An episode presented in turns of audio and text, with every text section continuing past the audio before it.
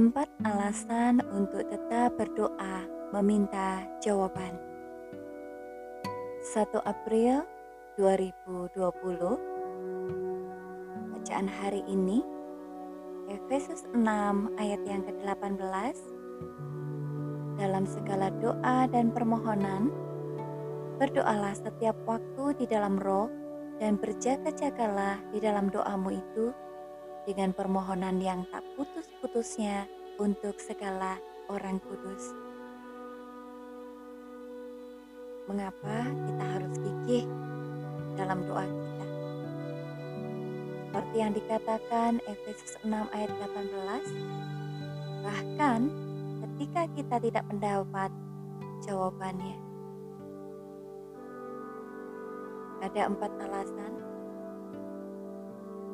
pertama, doa yang gigih memusatkan perhatian kita. Jika kita mendoakan sesuatu berulang kali, itu bukan untuk mengingatkan Tuhan. Dia tidak perlu diingatkan. Ini untuk mengingatkan diri kita. Siapa sumber jawaban kita dan semua kebutuhan kita? Jika setiap doa yang kita doakan langsung dijawab, akan ada dua hal. Yang pertama, doa kita akan menjadi senjata penghancur dalam hidup kita. Yang kedua, kita tidak akan pernah memikirkan Tuhan, sebab Dia akan menjadi semacam mesin penjual otomatis. Jika setiap kali kita berdoa, kita langsung mendapat hasil maka yang kita pikirkan adalah berkat. Tetapi Tuhan ingin kita memikirkan tentang Sang Pemberi berkat. Yang kedua, doa yang gigih memastikan permohonan kita. Jawaban yang tertunda memberi kita waktu untuk mengklarifikasi apa yang kita inginkan dan untuk memperbaiki doa kita. Ketika kita berdoa, dengan teguh kepada Bapa Surgawi, maka ia memisahkan kerinduan yang dalam dari sekedar keinginan. Saat kita berseru, "Ya Tuhan, aku benar-benar memikirkan hal ini." Bukannya Tuhan tidak mau menjawab doa-doa kita. Hanya saja Dia ingin kita memastikan apa yang sebenarnya kita inginkan. Yang ketiga, doa yang gigih menguji iman kita. Yakobus 1 ayat 3 hingga yang keempat mengatakan, Sebab kamu tahu bahwa ujian terhadap imanmu itu menghasilkan ketekunan.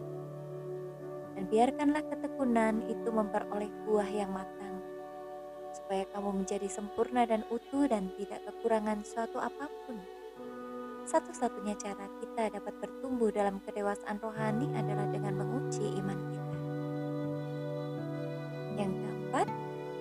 doa yang gigih mempersiapkan hati kita untuk menerima jawaban. Ketika kita berdoa meminta sesuatu kepada Tuhan, Tuhan hampir selalu ingin menjawabnya dengan sesuatu yang lebih baik dibandingkan dengan yang kita doakan. Terkadang Tuhan menolak permintaan doa kita karena kita memikirkan dan meminta sesuatu yang terlalu kecil. Dia ingin memberi kita sesuatu yang lebih besar. Tetapi pertama-tama dia harus mempersiapkan kita untuk itu. Karena itulah Tuhan menggunakan penundaan dan menjawab doa untuk membantu kita bertumbuh, siap-siap dan mempersiapkan diri untuk jawaban yang lebih besar dan lebih baik. Ingat, bagi dialah yang akan yang dapat melakukan jauh lebih besar daripada yang kita doakan atau pikirkan yang ternyata dari kuasa yang bekerja di dalam kita Efesus 2 3 ayat yang ke-20 maka renungkan hal ini. Apa yang sudah lama kita doakan? Bagaimana kita perlu memperbaiki doa permohonan kita itu? Jika Tuhan sedang menguji kita sekarang dengan menunda jawaban atas doa kita, bagaimana kita bisa menunjukkan kepadanya bahwa kita bersedia untuk tumbuh dan menerima kehendak serta tujuannya untuk kita. Pikirkan sesuatu yang kita doakan selama bertahun-tahun yang belum juga dijawab. Bagaimana kita melihat bahwa penolakannya itu sebenarnya merupakan anugerah dalam hidup kita.